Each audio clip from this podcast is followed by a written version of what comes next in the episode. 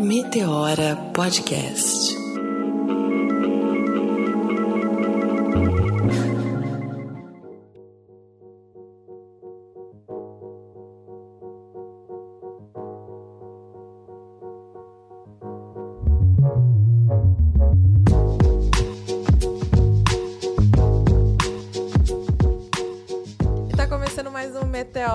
Dessa vez é ao vivo. Eu falo aqui do Sesc Belenzinho junto com a minha parceira. Oi, gente, eu sou a Renata Hilário, como vocês já sabem, tô aqui com a minha pa- parceira Cris Guterres. Nem falei meu nome. E já, Aí, e, ó. e, gente, já deu um tapão na mesa. E essas vozes de fundo são dos nossos queridos alunos, convidados. Tem uma galera aqui hoje celebrando esse é, fim de mês de outubro. Meu aniversário também. Hoje é aniversário da Renatinha. Parabéns!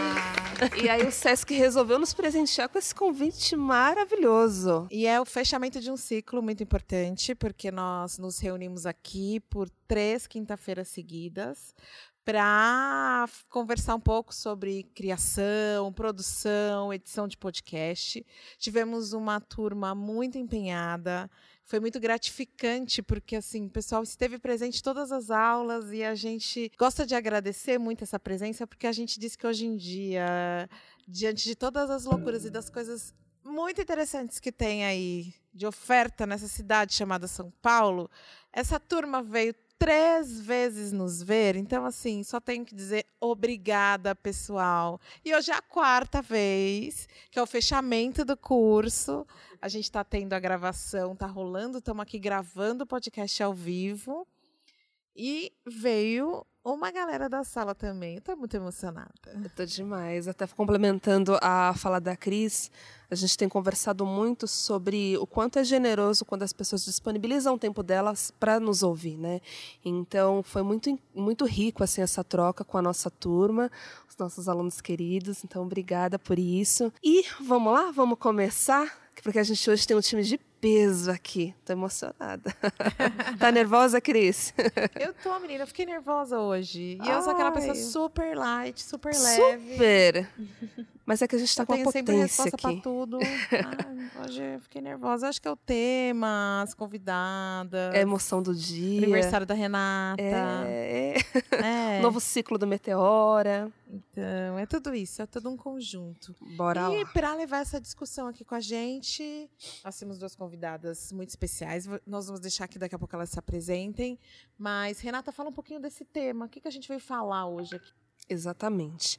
Então, o SESC, eu queria começar parabenizando, porque é muito especial trazer isso no mês de outubro e da forma que eles trouxeram. Geralmente, a gente é muito assediada, assim, é, recebe muitos convites no mês de novembro, que é o mês da consciência negra. O que eu não sei se para o pessoal que está aqui, que daqui a pouco vocês vão conhecer, se incomoda ou não, porque acaba nichando a gente. Eu penso assim particularmente, né? Parece que a gente só sabe falar disso no mês da consciência negra, é o único momento que nos ouvem, e o SESC resolveu tra- trazer profissionais, mestres, cientistas, acadêmicos, profissionais diversos, para falar não só sobre a questão é, étnico-racial, mas também sobre o que a gente tem especialidades diversas assim para falar. Então a proposta foi falar de inovação e tecnologia. Eu quero então começar trazendo aqui à mesa as nossas convidadas. A gente tem uma cultura aqui no Meteora Podcast de deixar que vocês se apresentem, porque cada uma traz consigo a sua história. A gente não quer limitar vocês nem a rótulos, nem a currículo acadêmico, que é gigante. Se a gente fosse ficar aqui falando assim, é muito extenso, mas a gente queria deixar dar liberdade para que vocês se apresentem como vocês gostam de se apresentar. Então vamos lá, começa aqui com Natália Neri.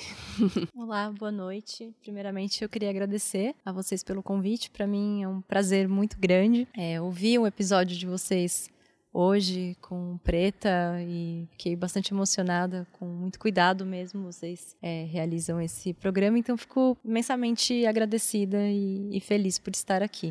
Ah, obrigada. É, bom, eu sou Natália, eu Sou filha do Murilo, da Eulange, tenho dois irmãos, é, sou pesquisadora, é, trabalho num centro de pesquisa independente aqui em São Paulo, que se chama Internet Lab. Penso as questões raciais, acho que desde sempre, por motivos óbvios, mas acho que produzo é, cientificamente sobre isso e, e, penso sobre isso academicamente há é, pelo menos 10 anos, então esse é um tema muito caro para mim, né, é, na minha atuação. Foi a escolha profissional que eu fiz também, né, então é, é isso, acho que me definiria como alguém preocupada com essas questões, que atua é, pensando nos temas de gênero e raça, nas desigualdades.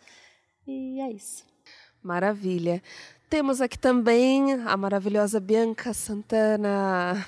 Se apresente, por favor. Uma alegria também participar. Agradeço muito o convite. Tenho certeza de que vai ser uma conversa. Vou sair daqui melhor, maior e muito feliz. Obrigada. Eu sou mãe do Lucas, do Pedro e da Cecília. Escrevi um livro chamado Quando Me Descobri Negra e organizei dois outros, um chamado Inovação Ancestral de Mulheres Negras, Táticas e Políticas do Cotidiano, que acho que tem bastante a ver com o tema, né, da nossa conversa hoje, e outro chamado Vozes Insurgentes de Mulheres Negras, do século XVIII à primeira década do século XXI. E eu tenho me dedicado à escrita e à memória de mulheres negras. Tenho um passado mais ligado às tecnologias digitais, mas eu sinto como uma vida passada, que às vezes volta. Tenho trabalhado num projeto pela UNEAFRO, de articular, contribuir com a articulação de uma coalizão negra por direitos de incidência política no Congresso, incidência internacional.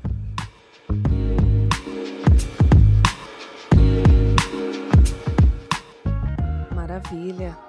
Falar, Cris? Você não ia ler o negócio? Vou. Tava esperando elas se apresentarem aqui para a gente poder Ao vivo é assim, fazer o já- start. Como assim você mudou o Renata? script? Você combinou um negócio comigo agora faz tudo diferente, né? Bora lá.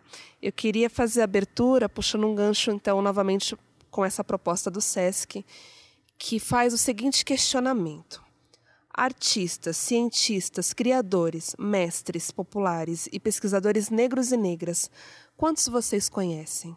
Com o mapeamento feito pela Gerência de Artes Visuais e Tecnologia do SESC esse ano, essa resposta conseguiu mudar essa realidade. Contribui um pouquinho mais, né? O SESC também faz parte dessa contribuição. Então, nessa terceira edição de Tecnologias e Artes em Rede, Tecnologias Negras, que permeou todo o mês de outubro, eles reuniram profissionais negros de todo o Brasil em torno de temas como as tecnologias ancestrais, tecnologias digitais e contemporâneas, o afrofuturismo, as tecnologias invi- invisibilizadas e de resistência, a estética, a crítica e a história da arte. Então, novamente agradecer ao SESC e eu, antes de começar, eu estava batendo um papo ali com as meninas e eu disse, eu também fiz mestrado, né, na ESPM em comportamento do consumidor e algo que me incomodava muito era isso, assim, era eles tratavam como se de fato ocorresse essa ausência de pesquisadores, de acadêmicos negros, só traziam acadêmicos brancos e a gente sabe que essa história não tá certa, não foi contada da, da forma correta e eu queria começar assim, é, ouvindo um pouquinho de vocês, né, é, trazendo essa contribuição riquíssima, vocês vão ver como elas são maravilhosas, pra gente decolar aí no papo, pode ser? Vamos lá. Acho que ah, eu tenho aprendido muito, inclusive com a Bianca também, né, da importância é, de narrar, né, de, de contar a história, de contar é, de si. E enquanto uma pessoa que é pesquisadora, né, ou que se propõe a estar, né, no, no contexto acadêmico, eu acho que nós temos um duplo trabalho, né. É um primeiro trabalho é de produzir, como as pessoas se propõem a fazer quando estão nesse espaço, mas também de buscar referências, né? Eu acho que essas referências, como você bem coloca, não nos são apresentadas de pronto, né? Você não entra num programa de mestrado e doutorado e recebe uma bibliografia na qual a paridade de participação de mulheres e homens, é, de autores não europeus com autores é, europeus, com autores negros e autores brancos. É, e o que eu vejo, né, muito consciente de né, do meu tempo e, e, da minha geração também, é que a minha geração e a geração anterior têm feito esse esforço duplo, né, de produzir academicamente, de resgatar esse, essas referências, né. E isso tem acontecido e a gente não pode dizer mais que não há autores negros, que não há especialistas negros, que não há é, em todas as áreas. Né? Pesquisando um pouco mais, debruçando um pouco mais sobre isso, a gente acaba descobrindo que, de fato, vem de muito longe, né? Uma reflexão sobre os mais diversos temas, tanto nas ciências biológicas, quanto nas ciências humanas, quanto nas ciências exatas. É, eu acho é, ruim, né, esse peso desse resgate histórico é, ficar somente para nós, né? Porque é um trabalho muito grande. A gente está fazendo esforços para descobrir os códigos da academia, né? Nós, a maioria de nós não temos pais com ensino superior, pais com pós-graduação. Então é um pouco cruel, né? Fazer com que a gente tenha que aprender tudo e ainda produzir sobre referências. Mas nós estamos fazendo isso, né? Uhum. Então acho porque que é necessário, né? porque é necessário, porque é importante. Acho que no meu trabalho é, pessoal essa preocupação é um é um guia, né? então a gente pode falar sobre isso mais longamente ao longo da conversa, mas eu me propus a estudar a participação do movimento negro no processo de elaboração da Constituinte. E para mim não bastava só escrever sobre isso, mas eu queria saber quem eram os atores, quem eram as pessoas que foram elementos chaves nessa construção. É, e mais do que dizer, havia movimento negro lá, dizer, havia Helena Teodoro, havia Lélia Gonzalez, havia Benedito Qual é o Silva. nome dessas pessoas? Nota de rodapé, ou não, né? Ela era isso, foi aquilo, se formou nisso, se formou aquilo. Então, acho que é, esse esforço né, cotidiano de resgate de, de, história faz com que hoje a gente não possa usar mais esse argumento da ausência, né, ou da inexistência. E mesmo a luta do movimento negro, pra, por exemplo, para que as escolas né, pudessem ter como temática o ensino de história da África e da contribuição dos afro-brasileiros, fez com que a gente produzisse, a geração anterior à nossa, nos anos 90, muito material, né, sobre negro na ciência, negro nas artes. Então a gente já tem. Né? Acho que o, nosso. A gente está num segundo momento, né? Que já diagnosticamos essa ausência, poucas pessoas negras, tudo bem e também já produzimos. Então acho que agora é se apropriar desse, desse material, difundir esse material. Eu acho que a gente tem que passar dessa fase também da, do diagnóstico. O diagnóstico já foi feito, né, pela geração dos anos 80, dos anos 90. Agora a gente tem papel e acho que por isso que uma iniciativa começa bastante salutar de difusão, né, de difusão e de conversar sobre sobre essa produção mais do que um lamento sobre a ausência. Já não há mais tempo para falar de, de ausência no contexto atual, né? Uhum. Maravilha.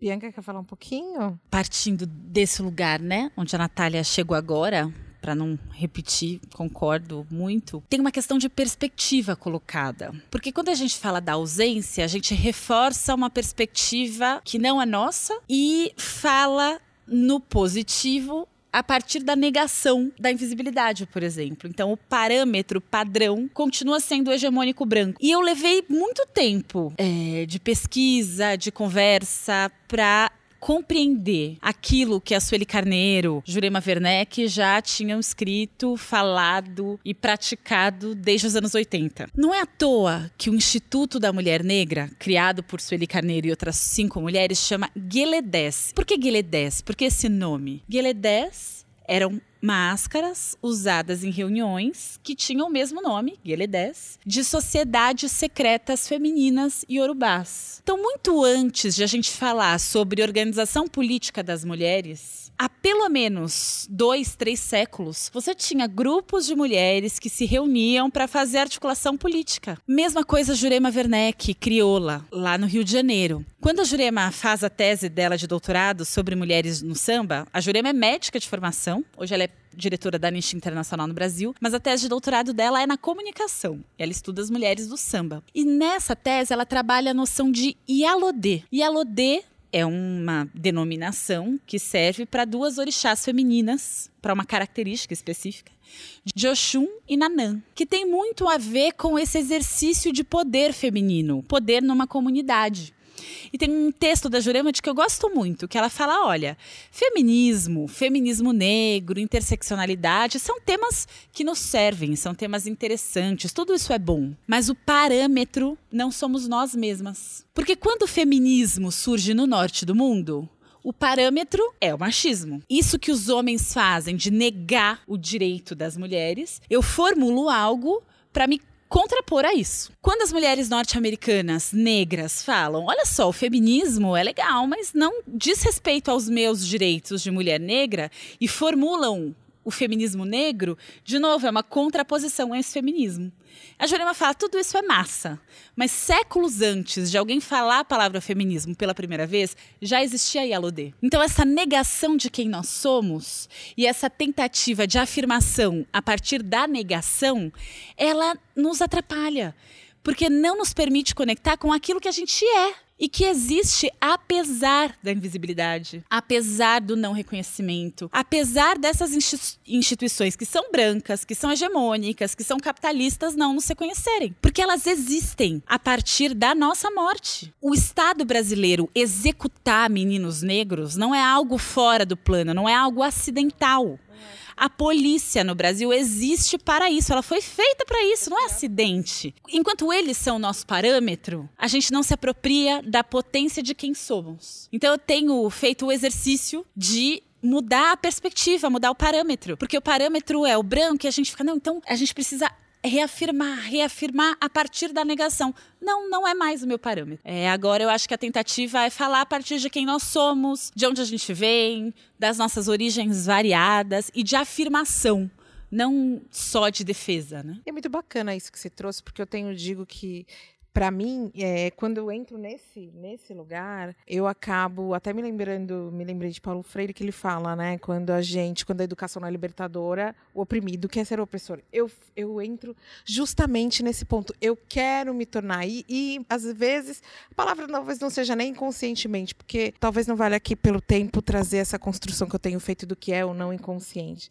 Mas quando a gente olha para trás e tem como parâmetro a nossa história, a nossa ancestralidade, isso faz muito mais sentido. Porque, por exemplo, agora eu enquanto você falava, eu me lembrava muito do meu pai. Meu pai já faleceu e meu pai sempre me falou assim: filha, é na nossa história, no nosso passado que está o nosso futuro. Se você não souber quem você é, de onde você veio, você não vai traçar para onde você está indo. Então, talvez, é, Bianca, esteja aí essa conexão entre ancestralidade e contemporaneidade e, quiçá, mais à frente, pensando o futuro. Perfeito. Tem a imagem Sankofa quando a gente olha os adinkras, uhum. que são esses é, é uma linguagem achante, né? Não sei se vocês conhecem, vale dar uma busca na rede. E a gente vai encontrar uma série de símbolos constituídos, né, no reino achante e que trazem com esse símbolo um aforisma, um conhecimento condensado naquele símbolo. E tem um adinkra que é o sankofa, que é o desenho de um pássaro que vai para frente, né? Mas que olha para trás. Essa imagem é uma imagem muito simples desse pássaro traz exatamente esse conhecimento embutido, que para gente caminhar, a gente precisa sempre olhar de onde a gente vem, o caminho já percorrido. Quando a gente fala de ancestralidade, a gente não está falando de passado, a gente fala do presente numa perspectiva de futuro.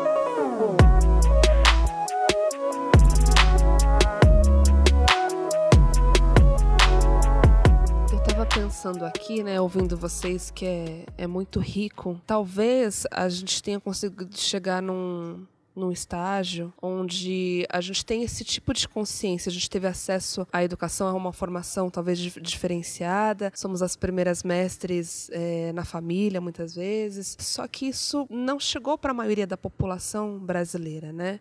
Essa tomada de consciência. Talvez eu vou fugir um pouquinho do tema de inovação, depois a gente volte, mas não sei se também é, a gente vai ter a resposta aqui, a resposta de um milhão de dólares, talvez, né? Porque a gente então teve o diagnóstico, a gente produziu e a gente está nesse momento de difusão, né? E para falar de futuro, como que a gente vai conseguir então conectar essas outras pessoas, né? Eu acredito particularmente que um desses caminhos seja a educação. Eu queria ouvir de vocês que estão bem próximos assim na, na atuação de vocês, né? E falar de futuro. Então, qual é o caminho para a gente poder fazer essa grande virada? O que, que vocês acham? Acho que um, um, um, ponto importante dessa sua pergunta, né, e pensando na, na trajetória das pessoas negras é, no Brasil, a gente consegue celebrar muitos avanços. Né? Acho que você trouxe um, que é a escolarização, é, o acesso ao ensino superior.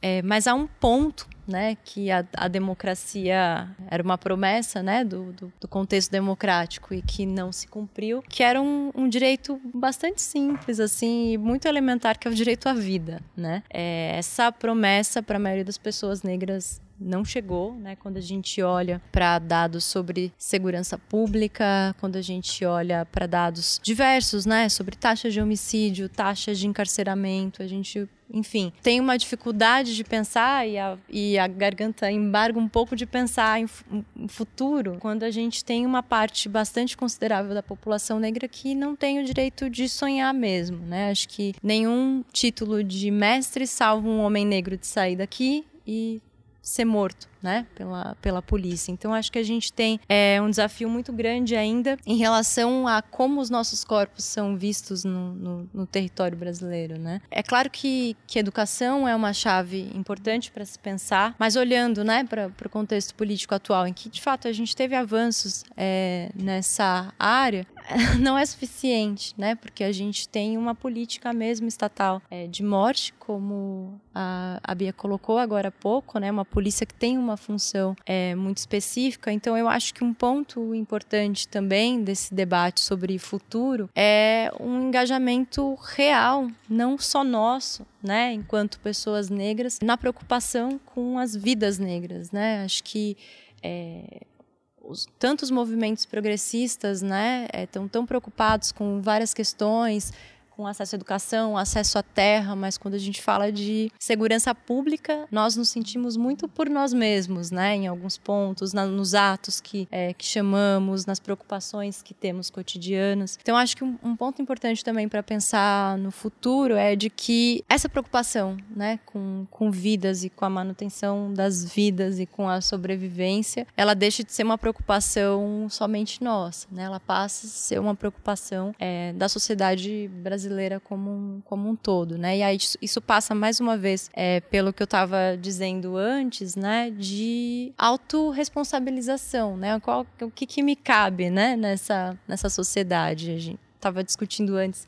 educação e estava dizendo a gente tem a dupla carga, né, de produzir e procurar referências. A gente também não pode ter a dupla carga de se preocupar com as nossas vidas, lutar por elas sozinha, né? Acho que a luta antirracista também é, demanda para a gente pensar em futuro um, alianças, né? Alianças e preocupações comuns, assim. Acho que é, mais do que nos dar a voz, né? Um termo muito em voga ultimamente é que, que eu faço com a minha voz, né? Enquanto esse sujeito que sou, né? Com os privilégios, com as condições que eu tive, né? E mais do que dar a voz, quando se dá a voz, o que, que se faz com ela? Se ouve? Se ouve mesmo, né? Então, Acho que esse é um ponto importante também para se pensar em futuro. Eu, você sabe que eu tenho é, falado muito dessa questão da dupla carga e agora é um mês que eu falo bastante porque Renata, como a Renata pontuou e acho que isso deve ser uma realidade na vida de vocês, são inúmeros os convites que a gente recebe para ir falar de racismo, questões de raça no mês de novembro. E eu tenho trazido muito isso à tona quando eu digo não, porque eu tenho dito não. Tenho dito não já faz um tempo. Eu abri algumas exceções, tem alguns alguns momentos, algumas pessoas que precisam ouvir, então eu vou, principalmente se forem jovens, de escolas, da periferia de São Paulo, maioria negros, eu faço questão de ir. Mas é o quanto é violento para nós. É violência, realmente, de nós termos que estar nesse lugar dizendo o, o quão necessário é a nossa, a nossa luta. Isso, isso é cansativo, isso é violento, isso faz com que a nossa dificulte até o nosso pensar no futuro. Que a gente tem que de, desviar essa energia para poder é, trazer isso para cá, né? Acho que foi até muito importante o Sesc fugir um pouco dessa, dessa ideia do novembro e fez o festival agora em outubro e isso fez muita, muita diferença. Eu hoje, hoje é um dia que, por exemplo, eu não estou muito bem. Ontem eu, eu vim de, participei de um velório de um jovem negro, um jovem negro policial, que morreu a serviço do Estado.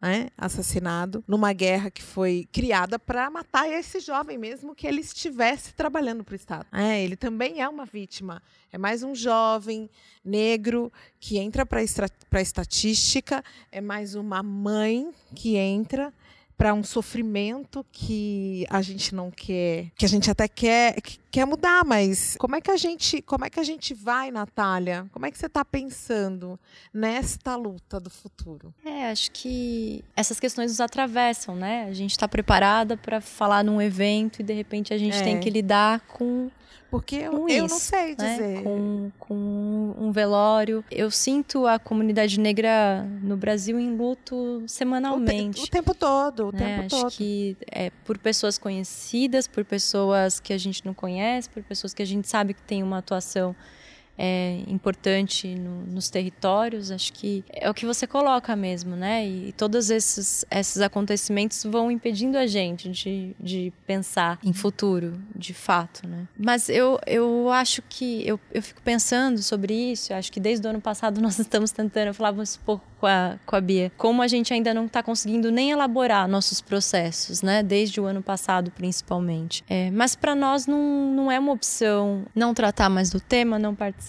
é, mais das discussões, é, porque eu fico pensando sempre que não existe um vácuo, né? Se a gente sai, aí o espaço fica vazio. Ele é preenchido por pessoas com interesses outros, interesses que não nos representam, que não nos legitimam. Então, é muito é, desgastante mesmo. Talvez a palavra seja. A gente sempre conversa, sempre se encontra e a primeira coisa que diz é: tô cansada, né? Eu acho que é muito comum entre a gente é, nos últimos dois anos, mas não há essa opção, né? Então, acho que tem um. A gente, voltando a falar, né, de, de ancestralidade, a gente também colhe um legado de, de lutas é, anteriores e a gente tem mesmo esse, esse dever de continuidade, que é nada vai parar em nós, nós, nós temos filhos, sobrinhos, temos gerações próximas, né? Então, é, como se faz para pensar no, no futuro?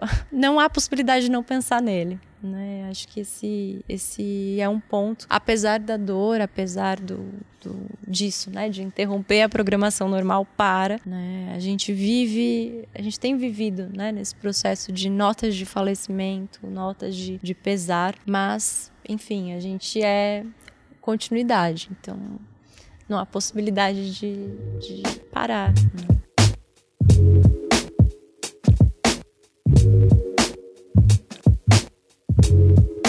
Acho que a gente está nesse momento de passada de bastão, né? O bastão agora está com a gente e como seguir, né? Aí eu queria te ouvir também, Bia, um pouquinho sobre essa questão. Chegamos então nesse momento de difusão e falar de futuro, como também sair da nossa bolha que a gente, né, de, de acadêmicos ou de eh, negros e negras que conseguiram eh, ter esse tipo de discussão, de pensamento, de romper, de tomada de consciência e como talvez levar isso para os próximos. Você tinha perguntado de caminho anteriormente, é. né? Qual é Uhum. o caminho? Isso. Essa pergunta ficou forte na minha cabeça, porque, porque os caminhos são muitos. E se a gente achar que tem um a percorrer, a chance de a gente não chegar naquilo que a gente espera, na nossa utopia, no nosso desejo de igualdade, de justiça, é, a chance de não chegar é grande. Então, muitos caminhos. E todos eles muito importantes. A educação, sem dúvida, é um primordial, mas talvez uma educação pensada, estruturada por parâmetros outros. A educação popular pode nos dar muito mais respostas do que uma cobrança por determinado progresso acadêmico. Sentar em roda com as pessoas, olhar nos olhos, ouvir o que as pessoas trazem. Aquelas que tantas vezes a gente fala, ah, mas votou nesse outro, mas não ouve o que eu falo, eu tô falando e a pessoa não me ouve. Mas como a Natália falou, não tem o exercício da escuta também. A Cris tinha citado Paulo Freire antes. Você ouve as pessoas para a partir daquele lugar que ela traz, você constitui um comum e um percurso de aprendizado conjunto. Parece que a gente esqueceu esses parâmetros nos últimos tempos. Parâmetros muito importantes, até na conquista da curta democracia que a gente teve no último período, ela foi construída com as pessoas se olhando nos olhos, em círculo, naquilo que muitas vezes chamam de trabalho de base, mas que tem muito mais a ver com uma matriz afrocentrada de produção coletiva de conhecimento do que essa coisa linear é, de um progresso que às vezes parece também um jeito como se fala de educação, né? E o tempo, esse tempo, é quando vai ser? Quando essa mudança vai acontecer? Ou então, eu tô muito cansada porque eu faço muita coisa ao mesmo tempo, como lidar? Tem uma coisa que eu acho importante a gente olhar. Esse tempo, cronos, que devora, ele vem da mitologia grega. Tem uma construção eurocêntrica de pensar o tempo como esse que come e que tá contra a gente. E a gente tá o tempo inteiro lutando contra o tempo. Numa tentativa muito louca de afastar a morte ou da morte não existir. Todo mundo vai morrer, né? Então, assim, cedo, tarde, todo mundo vai morrer. É um dado, o objetivo. Mas enquanto a gente está aqui, tem outras formas de lidar com o tempo. Tempo, além desse cronos grego, a gente também pode pegar uma outra matriz, inquice, que é uma, uma matriz banto. Esse inquice tempo, ele não é linear e ele é possível lidar com ele em camadas sobrepostas. Muitas vezes a gente acha que o tempo é escasso e que a gente tem que ou fazer escolhas ou correr muito. Não necessariamente isso é verdade. Esse é um modelo eurocêntrico de compreender o que é o tempo. Às vezes eu ouço de mulheres, especialmente mulheres brancas, de classe média alta que trabalham no mercado em cargos bons e que têm filhos e que têm uma empregada doméstica em casa. Normalmente elas falam, mas não dá tempo de fazer tudo que precisa, que eu adoraria, mas não tem tempo, não tem tempo. Como faço para ter tempo? Eu costumo responder: pergunta para a mulher negra que trabalha na sua casa. Porque além de fazer o trabalho doméstico da sua casa que você não tem tempo de fazer, ela faz também o dela. E muitas outras coisas. E eu poderia ficar aqui citando uma série de mulheres negras que estão, por exemplo, na rede de, de proteção e resistência contra o genocídio, que é uma rede que existe na cidade inteira, em cada quebrada, que quando morre um menino executado, ou até o caso de um policial executado, porque esse policial que está na base não é ele que defende define a política do Estado, também é vítima dessa política desenhada para o extermínio. Essas mulheres, além de trabalhar o dia inteiro, além de estudar, além de organizar suas comunidades, de cuidar das suas casas, de cuidar das suas famílias, elas vão nas casas das famílias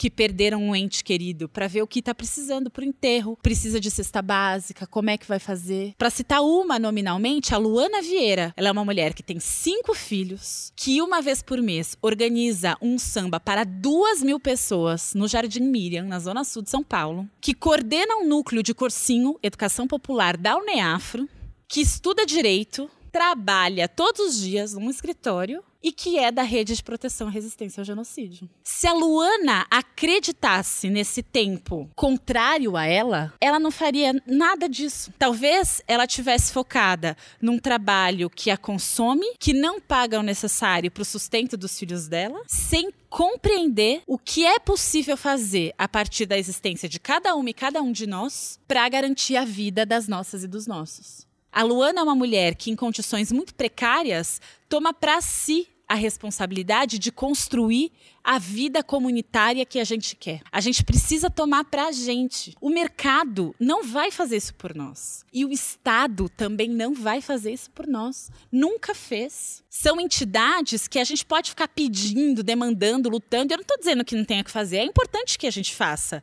Mas sem ilusões. Sem achar que a gente vai garantir a vida do nosso povo desse jeito e sem acreditar nesses parâmetros que muitas vezes querem colocar para gente. Eu repito, virar um pouco a visão, sabe? Tudo bem, tem esse tempo cronológico, massa, a gente já sabe, a gente desde que, né, quem passou pela escola lida com esse tempo, ele é martelado na nossa cabeça. OK. Que outros tempos existem? Que tempo é esse? Que tempo banto é esse? Se a gente for olhar para os iorubás, tem uma relação com o Iroko, que é um orixá que também tem relação com o tempo. O que Iroko? Não numa perspectiva religiosa, numa perspectiva filosófica, mitológica. O que a gente pode aprender sobre a relação com o tempo numa perspectiva iorubá a partir de Iroko. E esse conhecimento existe. E ele nos pertence. E ele não está inacessível. Esse conhecimento permitiu que estivéssemos vivas e vivos, apesar da política genocida do Estado brasileiro. Há pelo menos 130 anos, a política é de exterminar pessoas negras. Tem texto de jornal publicado no começo do século XX dizendo que até 2012, até 2015, vamos exterminar essa mancha negra. De muitas formas. Prendendo e matando, principalmente. Até hoje estamos aqui e somos a maior parte da população brasileira. Isso não é pouca coisa. A gente não tem o mercado, a gente não tem o Estado, a gente não tem as Forças Armadas e a gente está viva e vivo. O que nos permite estarmos vivos? Vivas e vivos. A Luana, a tia Ciata, a mãe Estela,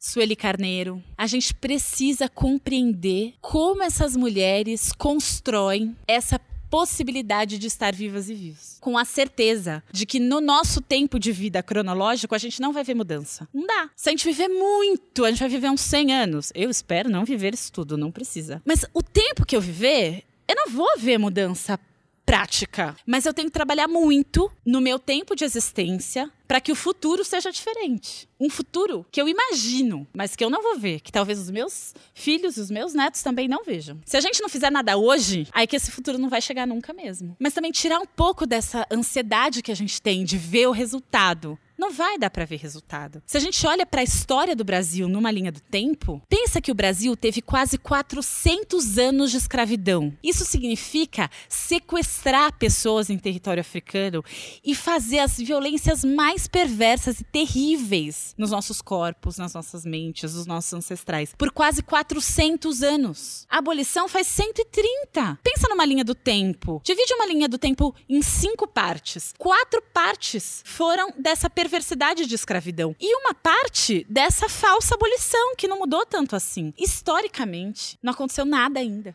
Então a gente tem que trabalhar muito para que isso possa acontecer daqui a 400 anos. Não, e eu acho fabuloso toda a sua fala quando você traz a Luana, quando você traz a Ciata. Eu vi que a dona Jacira acabou de chegar aqui, dona Jacira é nossa correspondente lá no Meteora. porque essas mulheres, o tema do nossa, da nossa fala aqui, é o tema do festival do SESC, é tecnologias ancestrais. Eu não sei se isso acontece com muita gente, mas acontece comigo, eu só posso falar de mim. Eu, durante muito tempo, só associava a palavra tecnologia à computação, televisão, à modernidade. Eu não entendia a tecnologia como o uso de técnicas, de métodos, de maneiras para se solucionar problemas e sobreviver diante deles. Essas mulheres são mulheres que estão usando tecnologias ancestrais. E quando eu trago a dona Jacira, é porque a dona Jacira ela traz histórias tecnológicas ancestrais. Ela sempre vem no Meteoro com histórias que remontam a mãe dela, que são as histórias, os aprendizados que ela utilizou para que ela utiliza para sobreviver hoje. E eu e a Renata, por exemplo, que somos duas ouvintes assíduas da Dona Jacira, somos mulheres que estamos aprendendo com as tecnologias ancestrais de Dona Jacira para aplicar com as nossas amigas, com os nossos filhos e pensar no futuro. Então, assim, essa fala que eu quis trazer agora, assim, é também para te agradecer, porque eu acabei de fazer uma, uma, uma ligação aqui mental que transforma meu dia a partir de agora, minha vida a partir deste momento. Muito obrigada, Bianca. Muito uhum. obrigada. Não, eu que agradeço e desculpa pegar uma carona, nem fui chamada, a pessoa é abusada, desculpa. Mas além de dizer que é uma honra imensa estar aqui com a dona Jacira, muito grande, sou muito grata. Tem algo importante da gente saber também que as informações elas estão aí. Esse conhecimento produzido pelas nossas ancestrais, essas vivências, essas experiências, elas estão disponíveis para gente. Mas a gente precisa ter os canais abertos. A hora que a gente abre os canais, a gente faz download das informações, para usar um termo reconhecidamente tecnológico. E a gente vira canal. E aí quando você fala, ah, eu agradeço porque isso mudou o meu dia, eu agradeço por ser canal para essa informação chegar para o seu dia.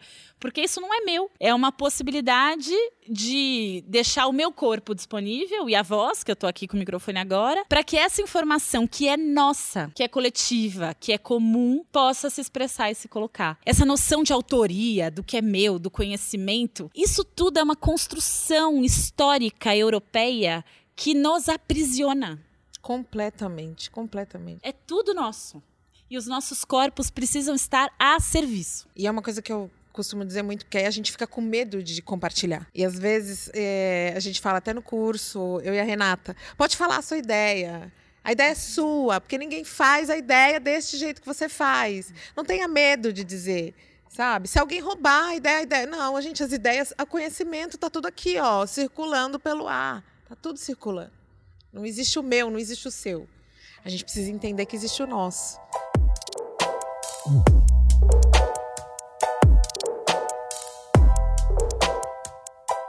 Natália é a mulher que estuda as tecnologias. Nós todas estudamos. Essa é a verdade.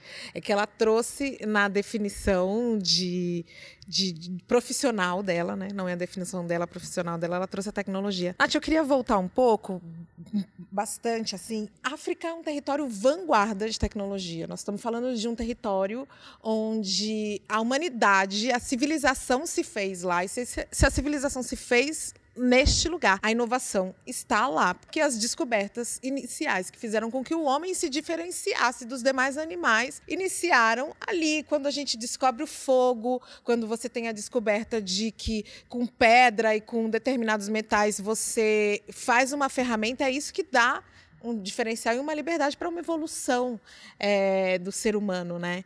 E a gente está condicionado. Já sabemos que por uma construção europeia desse eurocentrismo, dessa construção do, banco, do branco como poder do central do mundo, associa a África com pobreza, com miséria. Como é que a gente consegue retomar essa imagem desse continente inovador? Você costuma é, trabalhar isso nas suas falas, nas suas pesquisas? É, acho que isso se coloca como um, um desafio muito grande, porque acho que uma das características é, principais da, da produção do conhecimento no mundo foi o epistemicídio, né? É uma tentativa de apagamento da contribuição de povos não europeus, né? E, e o não reconhecimento de legado, né? Então, enfim, tem um, uma história que circula muito, não lembro muito delas em detalhes, mas enfim, quando europeus veem coisas muito extraordinárias, eles criam mitos do tipo, isso foi criado por extraterrestres, né? Eles não conseguem não assumir, conseguem assumir que se não foi eles que produziu, outros povos produziram, né? Então, essa, esse ideário branco, né, de que algo algo muito absurdo e incrível foi criado, então isso só pode ser de outro mundo, é exatamente um não reconhecimento da contribuição de, de outros povos. Né? É, isso é um, um, desafio, há muitos é, pesquisadores, isso não é muito a minha área, principalmente nas exatas, né, é, que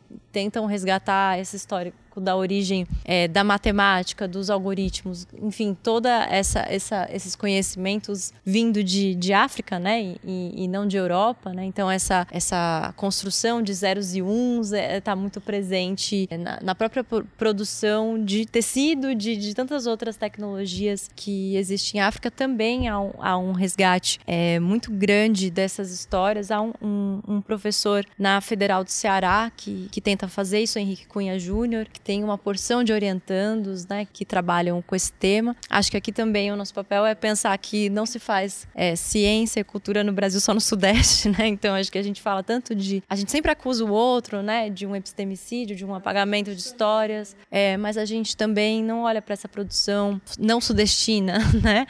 E há, e há muita produção. Então, você me perguntando agora, eu digo: olha, eu não sei te responder, porque não é o que eu estudo, mas tem esse pesquisador que, que faz isso e todo um grupo de orientandos que faz, universidade é, no Nordeste do país, né? Assim como também há muitos grupos de cientistas e pesquisadores é, africanos de tecnologia que, entendendo que congressos e convenções do Vale do Silício nunca vão convidá-los mesmos, estão criando suas próprias convenções e seus próprios é, seminários no, no, nos seus países discutindo tecnologia entre si, né? Então acho que também tem esse processo, tem esse duplo processo, né? De, de países colonizados, pesquisadores estarem resgatando essa história e de países é, africanos principalmente de das pessoas de fato estarem produzindo e, e, discutindo entre si, entendendo que tá, não vamos pro, pro Vale do Silício discutir, né? Então é, esse é um, um, um, ponto importante também que é também reconhecer de novo que essa não é uma descoberta nossa, nossa, não estão olhando para isso, né? Também há muito, muita produção é, e muito estudo tentando resgatar é,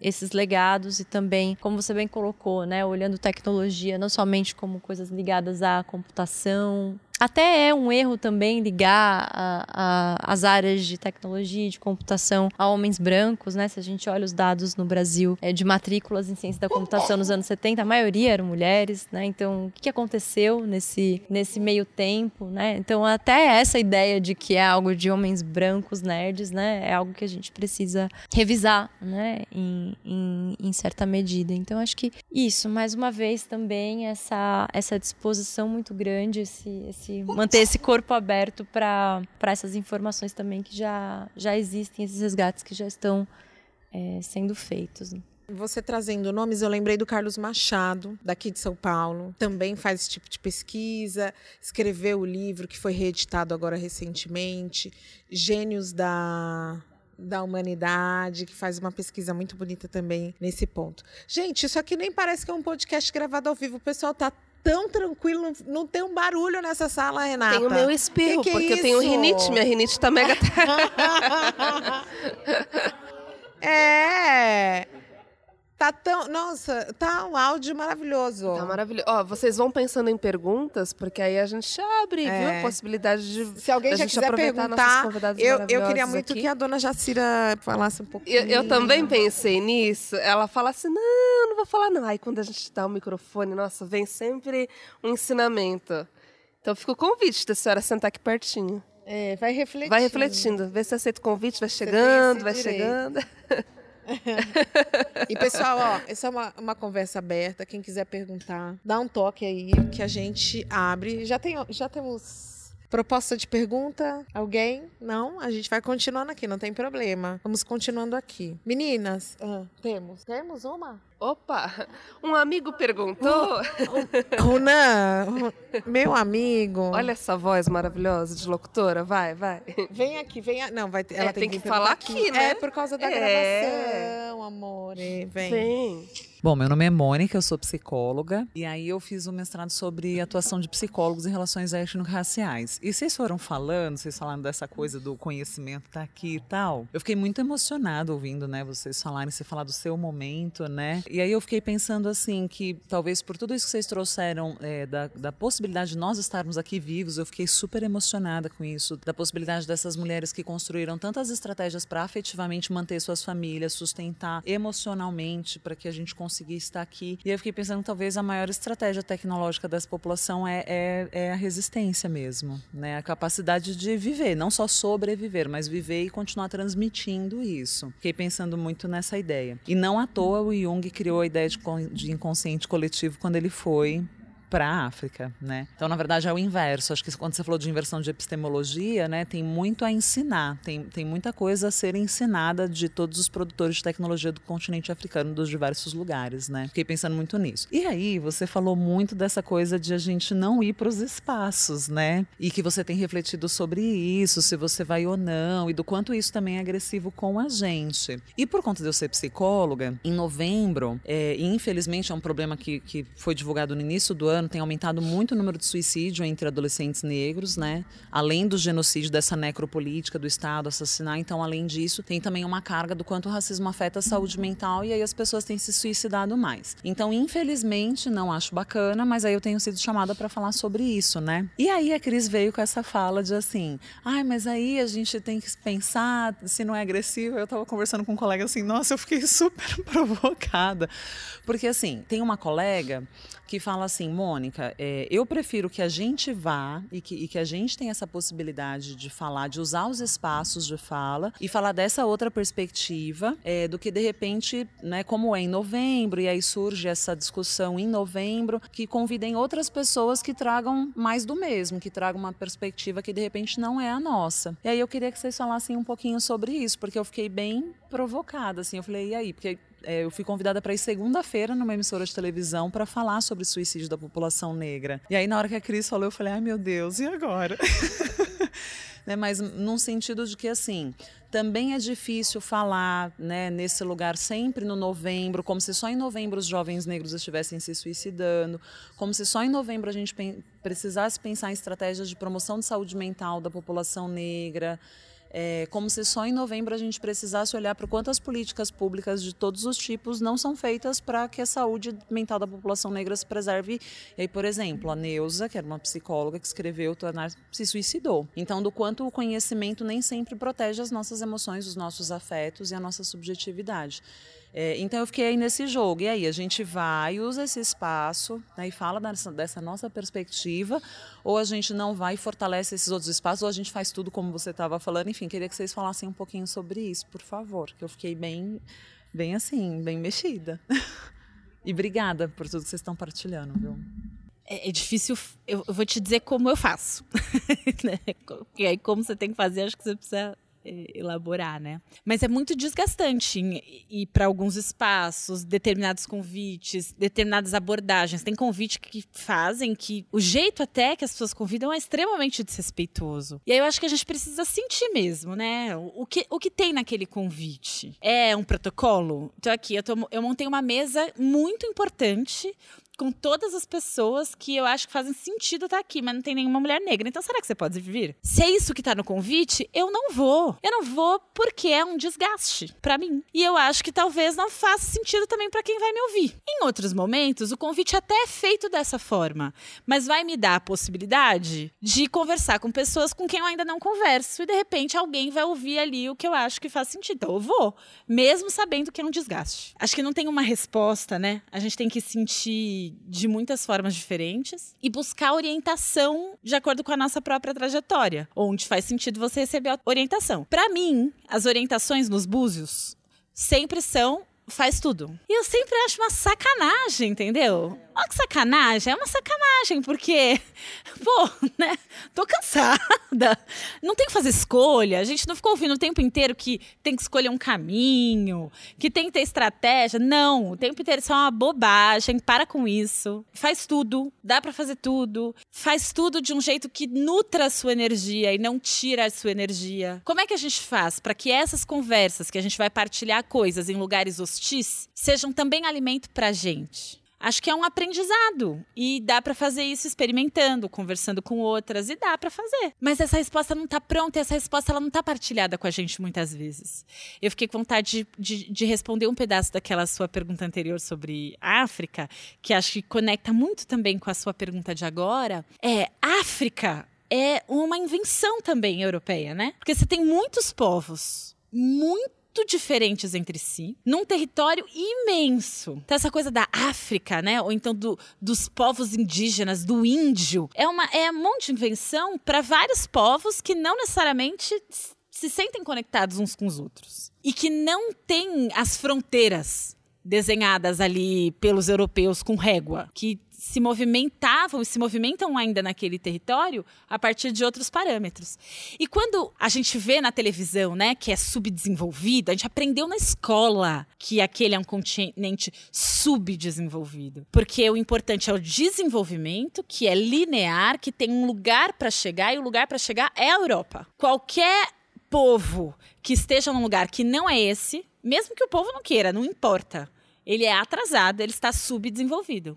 Eu gosto de citar uma autora italiana que vive nos Estados Unidos, porque eu acho que talvez pessoas brancas ouçam mais, né? Porque ela é mais confiável, talvez.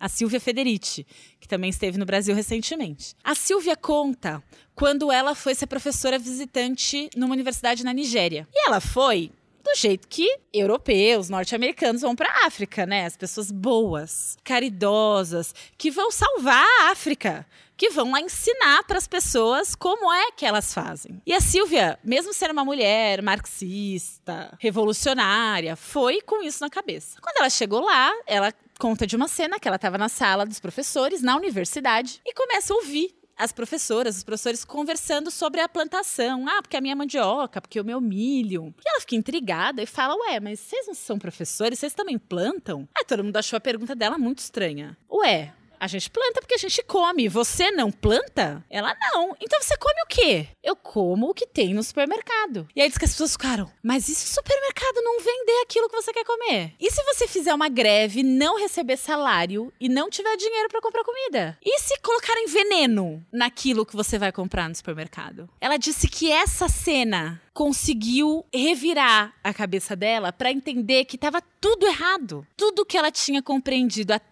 até aquele momento estava errado. Que essa lógica capitalista europeia de dizer que tem um jeito certo de viver e que o outro é atraso é um equívoco imenso. Que aquelas mulheres e aqueles homens não queriam comprar comida no supermercado, não queriam cercar suas terras, não queriam as políticas de desenvolvimento propostas pelo Banco Mundial, que são para beneficiar os países ricos, que é para pagar juros para esses países ela entendeu geopolítica naquela sala de aula. De pessoas que estavam muito bem, obrigada, comendo a sua comida excelente sem veneno. E você me chamar de subdesenvolvida, fica à vontade. Eu continuo aqui comendo a minha comida. Vai lá comer seu, seu veneno desenvolvido. É, um, é isso a gente precisa. É uma sacudida que a gente também precisa ter. Na nossa percepção. Desculpa, eu fico falando muito assim, eu me empolgo. Desculpa. Sacudiu a minha percepção. Não vou ter como não fazer a ponte com a senhora, dona Jacira. Sim, por favor. Porque a dona Jacira, é, ela recebeu a gente na casa dela com muita generosidade, sempre cito isso. E ela tem a, a horta dela, uma horta maravilhosa, são vários andares onde ela produz. E, e eu acho que ela é o exemplo vivo de que ela vai contra esse sistema que a gente foi ensinado aí, né, a, a seguir. A senhora quer falar um pouquinho? Fala, dona Jacira, por favor. Das plantações de morango, Os tomatinhos. da carne que jogavam lá na, no Cachoeirinha, né? Sim, sim. É, eu, eu nasci com o dom de plantar. Hoje eu ouço as pessoas que começaram a plantar agora dizer que toda criança se interessa por planta. Mas no meu, é no tempo desse pessoal, do Garden, do GNT, nunca vi isto, mas eu observava as plantinhas e a escola foi me ensinando que isso era uma grande besteira. Eu passei o ano de 1973 rezando para Emílio Garrastazu Médici. E aí por diante. E nós não fazíamos, fazíamos isso e íamos lavar os banheiros. E eu já escrevia.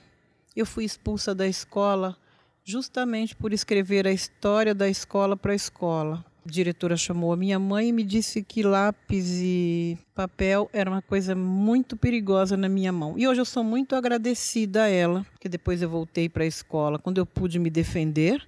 Com 26 anos, eu não plantava mais, mas eu fui enlouquecendo. Primeiro eu virei alcoólatra, depois eu fiquei trocando um tratamento de remédios por pelo álcool. Eu havia tentado suicídio três vezes. Hoje eu digo que eu não tinha muita vontade de morrer, eu queria chamar atenção, nunca tomava a dose certa, né? Quando eu tive filhos, foi mesmo que as minhas plantinhas. Aí eu me acalmei. Uh, aí eu vi ali um sentido para a vida. Eu ia demorar muito tempo depois para me reencontrar com a terra novamente, né? Tem pouco tempo, tem menos de 10 anos que quando eu vi que os meninos estavam todos prontos e saindo de casa, eu tive que fazer um curso de jardinagem para entender o que é a terra. Eu nasci sabendo aquilo. Eu encontrei com Tumanico Iaté de Burkina Faso em 2016 na casa de Raquel Trindade e ele diz que toda criança nasce com sete anos de conhecimento. Mais que o convívio com as pessoas que querem, porque o, o adulto vai ficando bem caricato e ele acha que aquilo que agora, ele acha que os medos dele são referência de futuro. E até então é aquilo que se acha realmente como noção de progresso. Hoje eu planto, eu tenho uma coisa lá, uma plantação diversificada, assim, eu tenho minha saladinha, tenho aquilo que se chama de punk, que foram coisas que a minha mãe sempre plantou, que sempre teve, que até o passarinho que traz, nem é a gente que planta, nem a gente faz alguns encontros de reconhecimento na Serra da Cantareira, de coisas que a gente não conhece mais, como a jurubeba, a mamona, o morango silvestre. Eu tenho morango comum, mas nós também vamos diferenciar as outras coisas, fazer umas bolas de argila e jogar nos lugares aonde pega fogo, porque todo ano essa área, é, é, todo ano é, nesse tempo, o tempo é seco. Né? Então, daqui a pouco vai começar a chuva, então a gente joga essas, vai jogando nas regiões onde passou a queimada.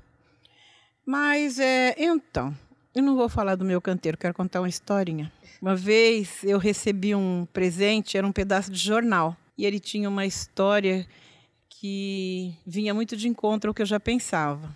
Eu vou contar. Uma dona de casa saiu de casa para tirar a carta. E quando ela chegou até lá, a moça perguntou para ela: Qual a sua profissão? Aí ela disse assim: Sou do lar. Aí a moça, muito bem vestida e muito bem posta no cargo dela, disse: Não existe essa profissão. E ela ficou preocupada com que nome se dá às pessoas que cuidam da casa, né, se não é do lar e se não é profissão. Ela voltou e, numa outra oportunidade, ela voltou e a moça fez a mesma pergunta. Então, ela disse assim: Eu sou formada em desenvolvimento humano. Quando ela disse isso, a moça se equilibrou na cadeira, arrumou perguntou novamente: O que é mesmo que a senhora faz? Eu sou formada em desenvolvimento humano. Aí ela pegou o formulário, escreveu tudo que a moça falou e no final ela disse assim: O que é mesmo que a senhora faz? E aí, então a moça explicou para ela: Eu desenvolvo quatro projetos a curta distância que ela estava imaginando os quatro filhos né? É, faço experiências, desenvolvo novas práticas, novas formas de vida.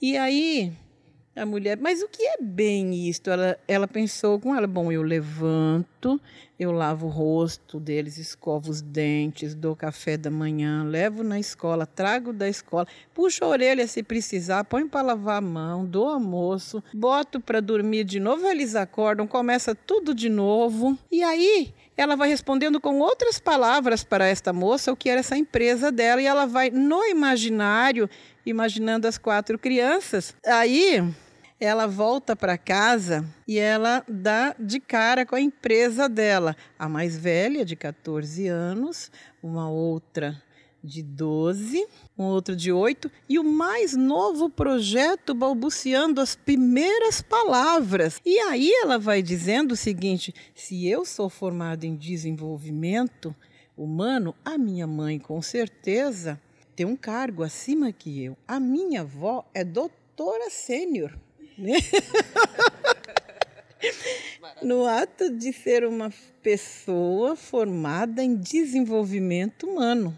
E aí eu tomei para mim, os meus filhos ainda é, não, não eram grandes ainda, eu também sou formada em desenvolvimento humano, porque desde que tive os quatro, eu disse, eu não posso trabalhar. Eu tive problemas em creche, eu tive problemas em todo lugar, eu não sabia que era por questão de pele né, de cor de pele, por ser negra, por não ter pai, por ser mãe viúva, de por ser filha de mãe concubina, que era assim que diziam. E aquelas pessoas sorriam para minha mãe e nos maltratavam muito. Eu fui para um convento, eu fiquei meses em coma de alguma situação que aconteceu num convento que eu também esqueci, eu não sei o que foi. Né? Mas já naquele tempo já haviam pessoas maravilhosas formadas em desenvolvimento humano, porque um médico falou para minha mãe: essa criança piora quando ela vê uma freira. Aconteceu alguma coisa e se a senhora não levá-la para casa, eu vou ser obrigada a levá-la para minha casa. E a minha mãe me trouxe para casa. E quando eu vou sair desse convento, eu não andava mais, eu não falava. Depois é que fui recuperando. Então, eu foi essa escola que eu conheci.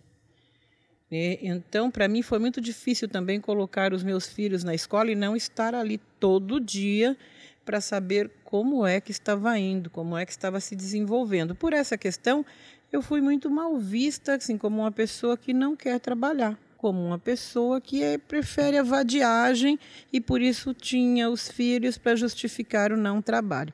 É bem verdade que ainda hoje, porque tem uma hora que a onça bebe água, e eu passo na mesma rua e as pessoas estão no mesmo lugar. E às vezes elas me dizem assim: Eu não falei, Jacira, que ia dar tudo certo? Eu, assim, eu sei que você falou. Mas desde este momento eu também me coloquei como formada em desenvolvimento humano, mesmo que seja pela rua.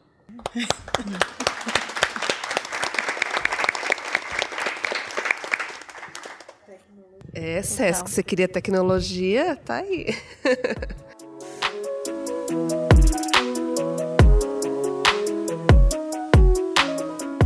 Alguém tem alguma pergunta da plateia? Tem? Boa noite a todos. Meu nome é João Carlos Correia. Eu sou é, bacharel em letras. Também escrevo, sou crítico de cinema, inclusive. Tenho um blog no qual falo sobre assuntos, chama Panorama do Cinema. E como estão falando tanto em tecnologia, eu queria fazer a seguinte pergunta. Mas antes, queria dizer que eu, recentemente eu fiz a crítica do filme, que vocês certamente viram, Pantera Negra. É, aliás, muito bom. Eu mesmo gostei muito. E no filme Pantera Negra tem a chamada estética afrofuturista, que pode incluir tanto arte quanto tecnologia. Então, gostaria que vocês falassem sobre esse conceito de afrofuturismo. Alguém quer começar? Vá lá. É uma noção que me é muito cara, porque ela parte exatamente desse paradigma afrocentrado, que tem muito mais a ver com incorporar elementos ancestrais para compreender e para corporificar esse futuro do que fazer um arremedo mal feito, muitas vezes, do que é esse paradigma ou esse padrão europeu, né? Em alguns momentos da nossa conversa, eu pensei no filme Panteras Negras, porque Pantera Negra, porque ele traz uma utopia esse super-herói tanto nos quadrinhos quanto no filme, que é muito fantástica. Primeiro nome, né? Um super-herói chamado Pantera Negra, criado num contexto norte-americano, em que existiu o Partido dos Panteras Negras e que até hoje tem gente na cadeia acusada de assassinato, sequestro e outras coisas por conta do partido, né? É muito importante transformar esse nome num super-herói. É, porque a Pantera Negra, ela não ataca. Ela é muito tranquila, né? Mas, quando ela é atacada, ela se defende de forma violenta para se defender. Então, quando nasce o Partido dos Panteras Negras, é essa é a premissa. A gente só vai se defender desses ataques. E essa defesa esteticamente, lá no partido, né, olhando historicamente, quando começa essa coisa do Black Power, de assumir o cabelo afro, de incorporar as estampas dos tecidos africanos, as cadeiras, os tronos. Tem aquela. Eu não me lembro o nome do ilustrador do, do Partido dos Panteras Negras. Se alguém lembrar, me ajuda, por favor. Teve até uma exposição no Sesc Pinheiros há alguns anos, há uns dois anos. Emone Douglas, obrigada. E esse homem especialmente foi muito importante para propor, né, para essa proposição estética do jornal dos Panteras Negras de ter uma mulher com uma criança e uma arma. É, nessa pegada do vamos defender o nosso povo, uma arma de fogo, né? Muito trabalhando com essa estética quando você tem um filme, né, que bebe nesse super-herói dos quadrinhos, que bebe nessa outra fonte, acho que traz uma memória importante, apontando, óbvio, perspectiva de futuro e de utopia, de uma sociedade extremamente rica e próspera e farta, que não tem nada dessa escassez que normalmente a gente ouve falar né, do continente africano ou relaciona com as pessoas pretas, mas que desconfia dos outros países, dos outros lugares, e precisa criar mecanismos de se proteger. E muitas, e, né, e naquele filme, o mecanismo de se proteger é simular aquela pobreza que esperam de um país africano. Tem tanta verdade nessa fantasia. Quantas mulheres a gente não conhece que são sábias, que são bibliotecas e que quando são tratadas, né, com esse desrespeito que a branquitude, a crítica gosta de tratar, é, é, é um ponto cego do racista, porque de fato ele nos subestima, né? Ele fala, ah, essa aí nem vai entender a minha pergunta. E aí você pega aquela preta velha sábia que não só entende a pergunta, como dá um nó, um nó muito bem dado naquele racista e ainda não compartilha a coisa toda, porque não vai entregar a pérola para os porcos. É algo que dá um nó. E voltando a falar né, dessa estética e do afrofuturismo, é uma coisa que a gente tem visto muito nas mulheres negras mais jovens. Quando a gente olha, por exemplo, a estética do Meteora Podcast, é uma estética afrofuturista, que traz esse elemento estético ancestral daquilo que a gente relaciona à África, aos elementos que nos dizem respeito quando a gente pensa na ancestralidade, para aquilo que a gente projeta como caminho de futuro, de inovação, de tecnologia, de construção, de proposição de algo que é para todas e todos. Essa estética a gente vê nos cabelos, nas roupas, nos tecidos, a gente vê nas artes digitais, a gente tem visto nos livros, nos materiais produzidos por pessoas negras, e a gente vê nas ruas, né? Há cinco, seis anos, a gente via muita, muita, muita mulher negra de cabelo alisado. O difícil era encontrar na rua uma mulher negra com seu cabelo natural. E isso precisava fazer um esforço para reconhecer no metrô. Hoje, essa estética está em disputa de um jeito fantástico. Isso muda o olhar que temos. Vou terminar. desculpa, mas essa semana teve uma mesa. É, não vou lembrar o nome exato, mas era um pouco criminalização das estéticas negras. Porque vocês devem conhecer o caso da Babi Querino, que é um caso infinito, dos infinitos que existem, infelizmente, de uma mulher negra bailarina que estava no Guarujá fazendo um trabalho quando aconteceu um assalto em São Paulo, um roubo de carro. O delegado mostrou uma foto dela e a proprietária do veículo a reconheceu como assaltante por causa do cabelo Black Power e disse: o cabelo da assaltante era igual ao dela. Logo, foi ela que roubou meu carro. Um ano presa. presa. Ela foi presa a primeira vez no dia que ela foi fazer o vestibular de jornalismo. Ela saiu correndo da delegacia, porque ela, naquele dia ela não ficou presa, ela só deu declaração, depoimento. Foi, fez a prova e na semana que ela foi presa, definitivamente ela recebeu a resposta de que ela tinha passado e tinha recebido uma vaga do ProUni. E nós estamos aqui tentando descobrir quem estava na casa 58.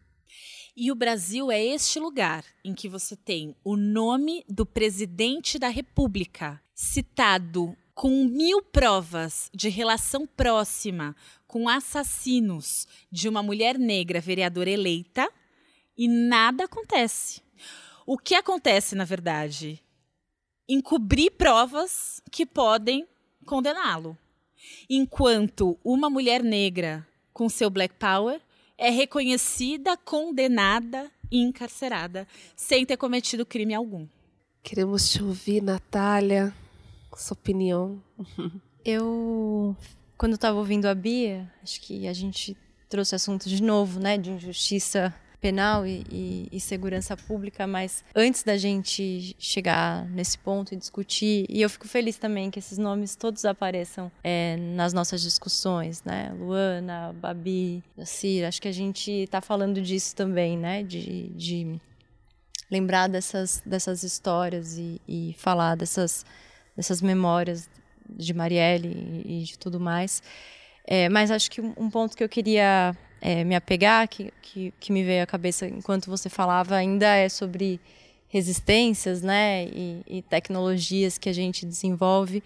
É, quando você quando a Bia traz essa ideia de que nós entendemos muito bem, nós conseguimos ler é, o, o, contexto, né? Mas a gente dá uma resposta a esse contexto depende do, do, nosso interlocutor, né? E essa é uma chave muito importante e muito presente dentro da, da teoria e da prática feminista negra. Né, acho que é, a, a Patricia Hill Collins principalmente traz muito isso, né, de quase uma dupla consciência, né. Então, o quanto a gente é o, uma outsider é, interna, né. A gente está dentro dos, dos processos todos, né. A gente está dentro da casa dos patrões, a gente está dentro né, de, de, de, de várias é, realidades, é, junto com pessoas brancas que, que dominam e que, e que têm poder de, é, de controle né, de, de diferentes aspectos. É, e nós conseguimos, né, a, a, leitura que a gente tem de mundo, nesse lugar de subalternidade, é, mas muito próxima tanto do opressor quanto do oprimido, faz com que a gente tenha uma visão né, de mundo que pode dar muitas respostas é, para problemas sociais, para problemas teóricos, problemas tecnológicos, né? Então, é, essa posição de subalternidade que consegue olhar, né, é, de baixo para cima, é, é, uma visão privilegiada também, né? Acho que a, essas autoras trazem muito isso. Então, muitas vezes a gente tem uma percepção, é, a gente começou falando disso, né, da ausência, da precariedade, é, mas acho que todas essas estratégias que a gente desenvolveu de sobrevivência enquanto povo tem a ver com essa sapiência que vem desse olhar, que consegue sacar os dois lados muito bem. Ninguém tem, tem esse, esse privilégio numa estrutura societária nem a mulher branca, nem um homem negro, muito menos um homem branco, né? Então, essa capacidade né, tem a ver com, com esse lugar. Então, acho que também a gente, a gente pensa nesses temas e, e se entristece muito né, com, com uma realidade que não está no, no, nosso controle e que a gente não pode é, intervir, como essa, esses dois casos que nós é, trouxemos agora, né? Mas acho que também, acho que ouvindo a, a fala da Bia, eu queria lembrar é, dessa potência, desse lugar que é um lugar que, que olha para o mundo é, com, com muito mais elementos para poder criar e, e responder com soluções outras, né? E que responde muito do porquê sobrevivemos, porque não era para estarmos aqui, como a Bia já falou. Sobrevivemos, estamos nesse lugar de subalternidade onde eu consigo enxergar e saber tudo sobre você e você não sabe nada sobre mim. É, é, tem muito isso, é esse, esse lugar. Né, que a gente enxerga. Eu quero voltar, a gente já está se encaminhando para o final, porque o SESC. A, dessa vez, a gente tem um carrasco lá no Meteora que é o Raul. Eu sempre falo, o Raul está aqui quebrando tudo para a gente parar relógio. de falar. Hoje é a Lívia. Hoje é a Lívia. Olha a cara dela. Ela tá olhando com uma cara de. Terminem. Lívia, a gente pode ficar até meia-noite, Lívia. A Silvana quer perguntar. Silvana, vem cá para você fazer sua pergunta, por favor. Vou fazer uma ligação com vocês. Vocês falaram sobre a questão do genocídio, a gente comentou um pouco da sabedoria e dessa juventude agora que está se matando, tá ficando traumatizada. E aí me veio em mente uma conversa que eu tive com a minha filha essa semana, que tem vem a questão de espaço. A gente escuta hoje em dia muitas empresas falarem sobre diversidade, inclusão e uma série de outras coisas.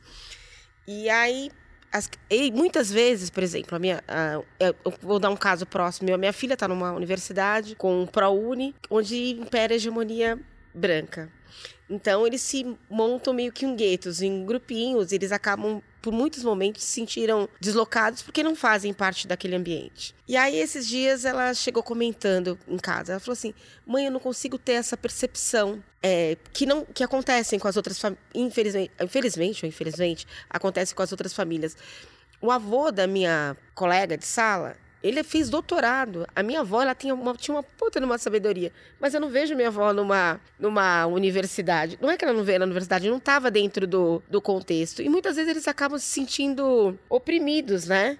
E, e, de uma certa forma, eles acabam tendo que entrar nesse roteiro da hegemonia branca até para se colocar dentro do, dentro do mercado, que senão cada vez eles vão ficando se sentindo mais é, não, é, encontro a palavra, mas você entendeu o que eu quis dizer? Que eles acabam se sentindo oprimidos, acho que essa é a, a palavra. Eu queria ver como é que você vê esse contexto do jovem que está agora, que são várias questões que acabam permeando a vida deles, que tem o seu genocídio, tem a violência, tem a importância de ter que ter muita informação e saber de tudo, e ao mesmo tempo você não fazer parte do ambiente, por mais que você busque estar tá dentro desse, desse contexto na minha primeira semana na universidade e eu entendi que eu era negra a partir da universidade. Foi lá que eu cheguei e falei: opa, existe racismo, entendi o que é isso. Eu fui estudar jornalismo na Casper Libero e ciências sociais na USP. As ciências sociais da USP era um mundo tão, tão, tão distante que eu nunca consegui me integrar. Eu não terminei o curso. É, eu não entendia direito a lógica do lugar, eu não, eu não entendia, não consegui, fui embora. A Casper Libero, apesar de privada, talvez por isso menos elitizada, apesar de jornalismo ser um curso elitizado, eu consegui ficar por ali.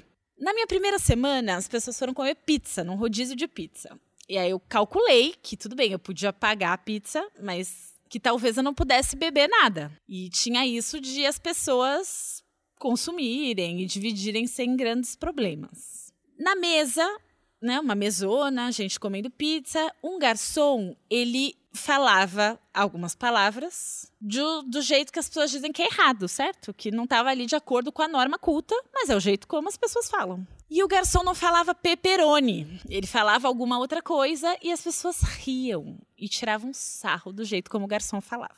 Aquela situação foi me provocando uma dor e uma raiva e uma angústia. Sabe quando aquilo vai fervendo dentro de você? Chegou uma hora que eu falei: seu bando de filhinho de papai babaca.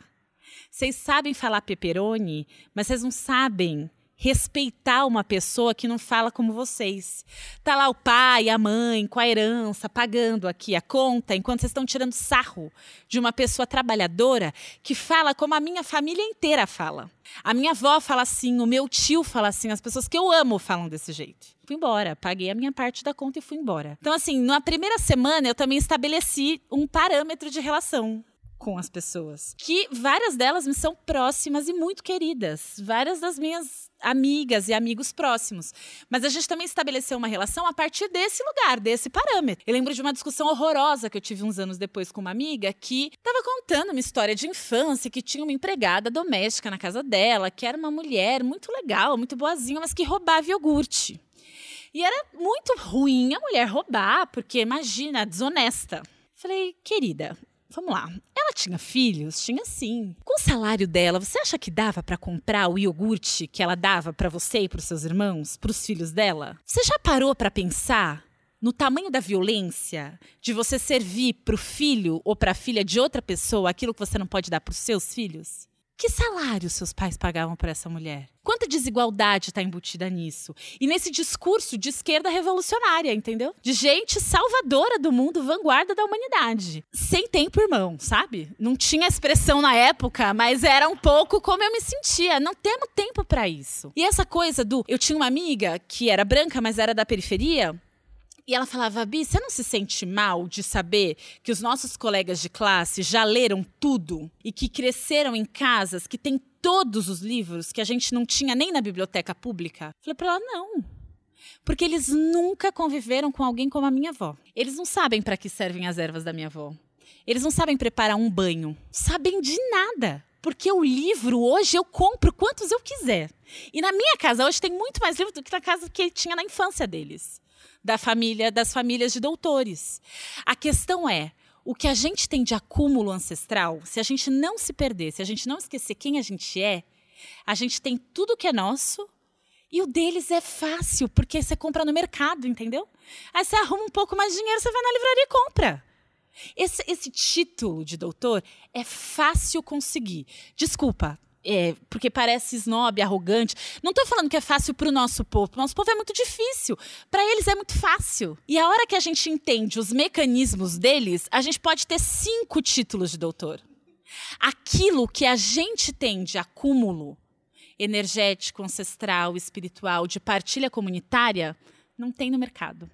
Não vai dar para você comprar. A hora que a sua filha Silvana compreender isso, ela vai compreender, ninguém segura a sua menina, entendeu?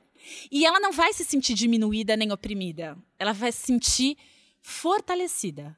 Ela vai compreender que no corpo dela, no cabelo dela, na história dela, ela carrega a força de mulheres e homens que criaram aquilo que a gente compreende como o conhecimento mais sofisticado da humanidade. Isso está nela. Com a generosidade que nós temos de querer uma vida melhor para todas e todos. Porque tudo isso que a gente está falando não é porque a gente quer ser melhor do que ninguém. Isso tudo está a serviço da igualdade, da justiça. É também por eles.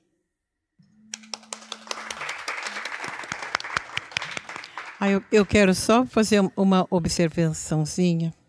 Eu acabei de lançar um livro, Café, que fala da minha infância.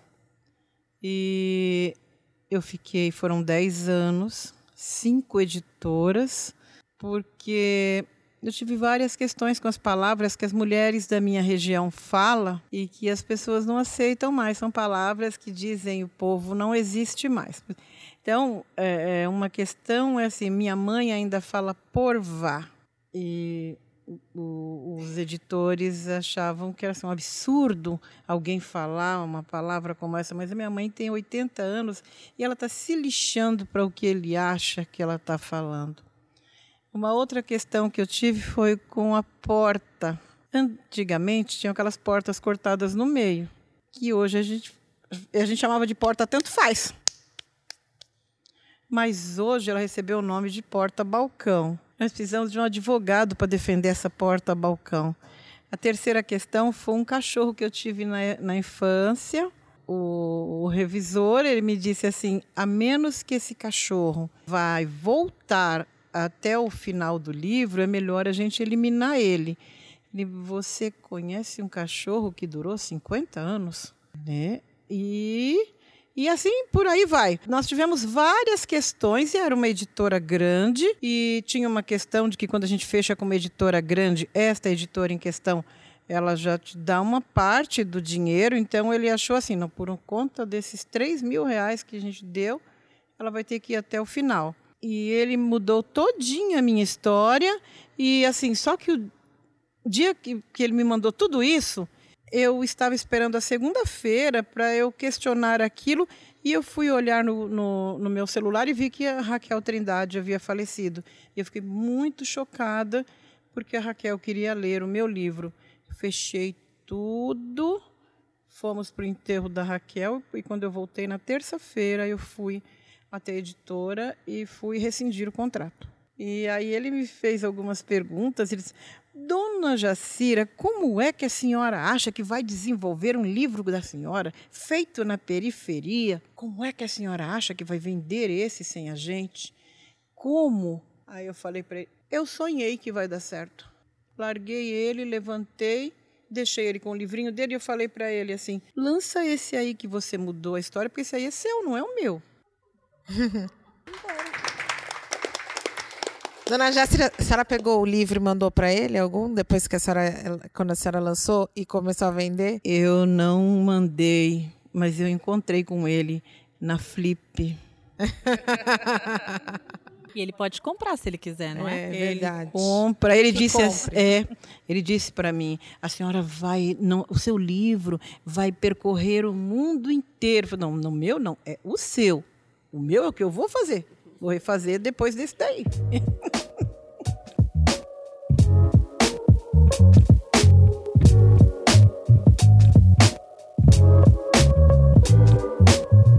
A gente já está encaminhando para o final. Como que a gente vai fazer? Você quer fazer a última pergunta? Tem mais alguém que quer muito perguntar?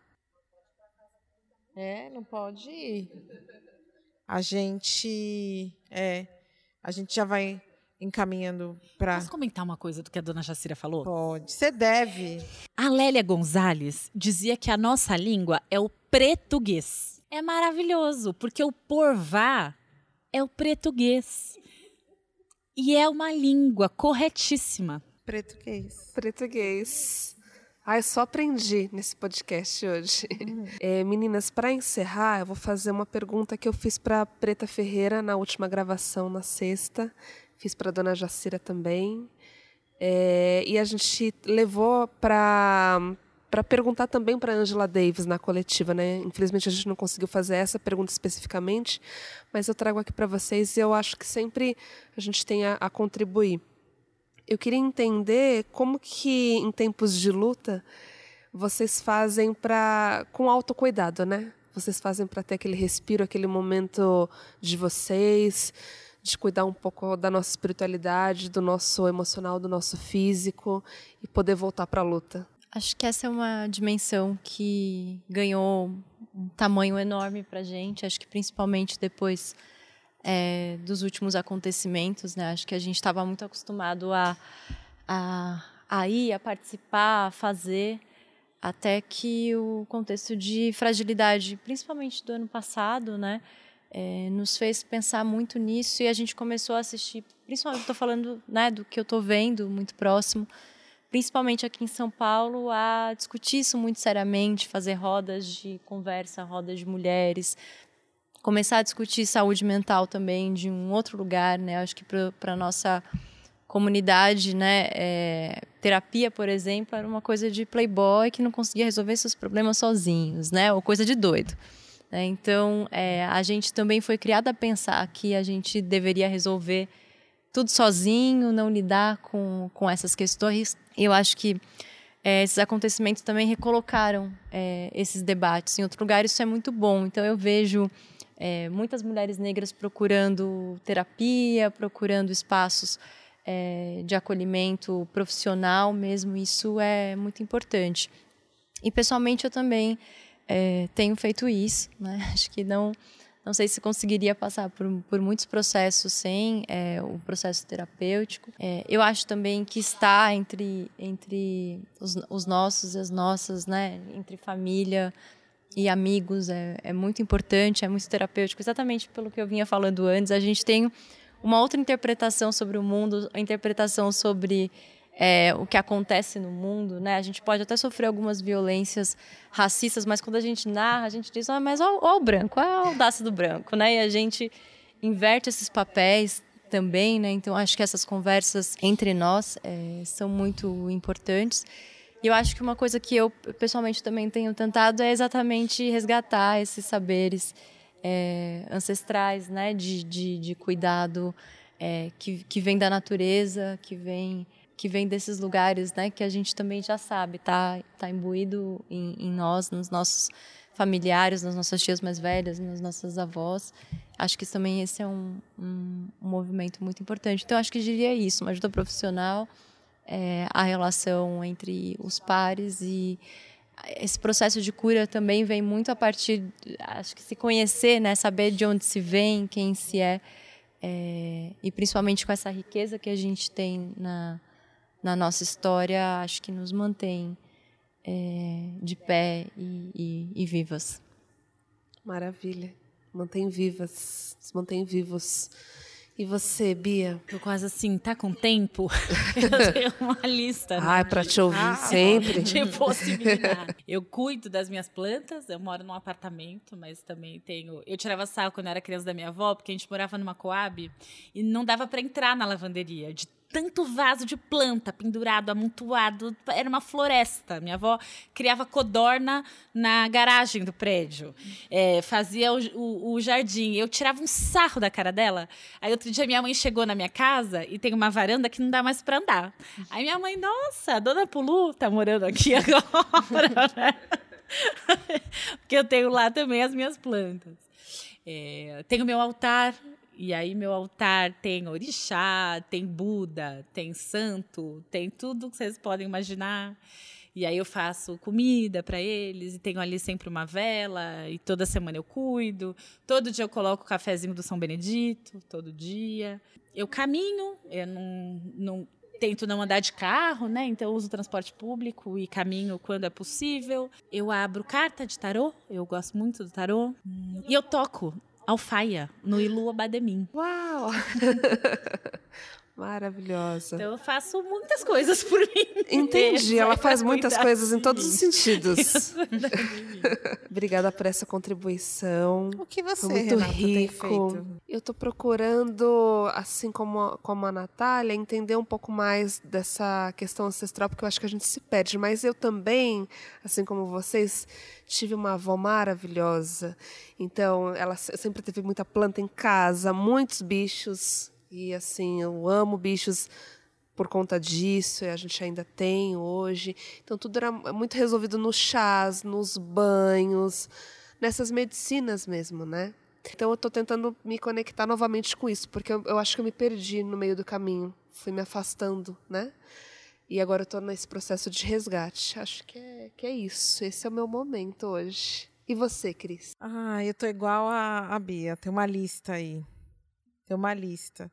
A primeira coisa que eu tenho feito é dizer que eu não tô bem. Assumir para as pessoas. As pessoas perguntam para mim: você tá bem? Não, eu não estou bem. Eu estou inteira, mas eu não estou bem. E isso é uma realidade, eu não estou bem, né? Eu passei por alguns momentos de perda aí nesse final de ano. Recentemente minha mãe faleceu, então assim, as coisas. A minha vida mudou muito, então eu não estou bem vocês veem uma pessoa que está inteira, mas é uma pessoa que não está bem, e isso é real, né? E aí eu tenho muito essa coisa. Eu, é um, meu pai me deixou um legado muito bonito esse de resgatar a minha história, então eu estou construindo a minha história.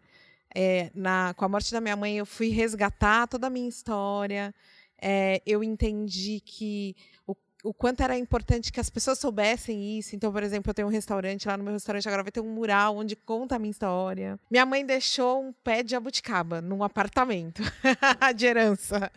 Eu cuido da jabuticaba, a gente tão feliz, eu até pus nos stories, a jabuticabeira tá maravilhosa.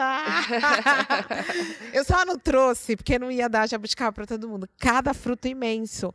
E era o sonho da minha mãe, era ter uma jabuticabeira. Mas, assim, a gente nunca tinha pensado em morar, ela nunca tinha pensado em morar num apartamento. E ela achava que ela tinha que ter um baita de um quintal para ter uma jabuticabeira. E a gente morava numa casa na periferia que tinha quintal, mas tudo cimentado. E aí ela falava assim: ai, não, eu queria tanto ter uma jabuticabeira, mas mas aqui não dá. Falei, mãe, mas vende lá no Ceasa, vamos comprar.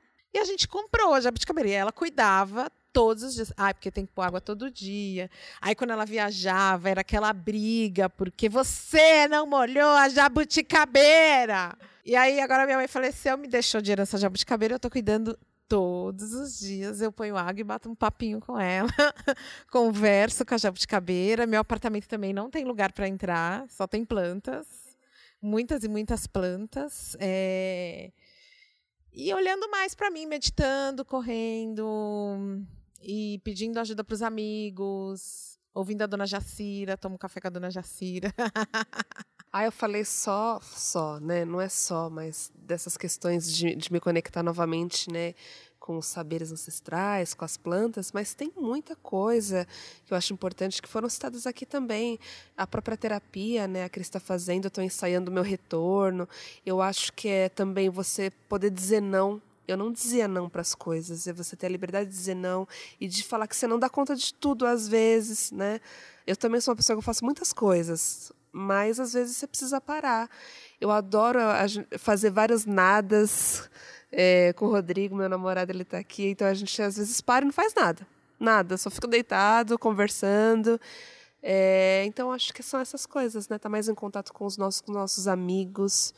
É, Dona Jacira, ela falou que recentemente que as pessoas acabam se encontrando, né? Que tem uma energia, uma conexão parecida com a gente e ficam. Eu acho que eu tenho a sorte e a riqueza de ter bons amigos por perto. Então, eu quero agradecer, especialmente nesse dia, que é o dia do meu aniversário. Está sentindo tanta energia boa. Parabéns! Olha, o pessoal não veio, quem não veio não vai comer do bolinho, tá? Tem pão meteórico hoje aqui, tá? Tem, tem, bolo especial para a Renata. Tem pão do pão de cast. não sei se vai ser esse o nome, mas tem os nossos alunos é. queridos aqui. Tem uma aluna querida que vai fazer um podcast sobre pão. E a gente precisa terminar esse programa, né? É. Não queremos, estamos aqui enrolando, né? Tô tá inventando para enrolar e tal. Eu acho que assim, a Renata fez a última pergunta, mas se vocês se tiver alguma coisa que vocês queiram falar. Que acho importante nesse momento. Acho importante, fica à vontade, esse é o uhum. momento. Meteoro é o canal que liga o, a, os nossos ancestrais com o futuro. Olha e essa só. conversa, não, foi uma conversa incrível, maravilhosa, assim. O Meteoro é uma das coisas que eu e a Renata a gente sempre fala, que uma riqueza na nossa vida, porque tem feito conexões, trazido pessoas e um conhecimento que é, não, não tem valor. É tem. É invalorável isso. E é uma coisa que ninguém vai roubar nunca da gente, né? Roubam a nossa vida, roubam a nossa felicidade, mas esse conhecimento é nosso. Alguém falou, foi a Mônica, né, que falou que quando que, que, que ela eh, se abre, quando você se abre, parece que, que vem uma. Fica muito. Foi a Bianca que falou? Foi. De se abrir e de, de sair da ignorância e ter, ter que enfrentar. Acho que foi a Cris mesmo. Acho que vocês estão ainda conectadas. Bem, ainda, bem que, ainda bem que faz alguns minutos que eu disse que eu não estou bem. eu já esclareci. Sim. Eu já esclareci essa situação, então está tudo ok. E é isso que a gente está fazendo aqui. Se é conectando, isso. buscando nosso, os nossos ancestrais, as histórias que constroem, que fazem com que a gente tenha chegado aqui, que a gente tenha sobrevivido enquanto pessoas é, nesse, nessa selva, enquanto negras, enquanto mulheres negras, produzindo um conteúdo para uma pluralidade de pessoas, porque o, Meteoro é para todo mundo. Uhum. Então, somos nós protagonizando histórias que são para todos. Sesc, muito, muito, muito obrigado. Obrigada para con... Lívia. Obrigada, Lívia, por fazer Uhul, a ponte. Nos convidem mais vezes, a gente volta. Obrigada, dona Jacira. Eu que agradeço. Agora eu ando só atrás de vocês. Eu não podia deixar de vir aqui hoje, sendo o seu aniversário, né? É... Então, sou muito a agradecida é pelo convite de vocês também. Muito obrigado, meninas. Eu esqueci o nome de vocês, muito obrigada. obrigada, gente. Ai, tem mais uma coisa que eu tenho que falar. Porque tem? o Meteoro é assim, né? É. é podcast em várias línguas. Brasil tem duas línguas oficiais. Uma é português, a outra é a língua brasileira de sinais. Aqui, podcast ao vivo, tem é... Língua Brasileira de Sinais, podcast falado pela mão. Então, Olha mãos, só. Eu quero agradecer as meninas que vieram aqui hoje. Estão nos auxiliando nesse trabalho lindo de transformar a nossa comunicação e permitir que a gente chegue em outros lugares. Obrigada, gente. Um beijo. Até a próxima. Beijo. Obrigada.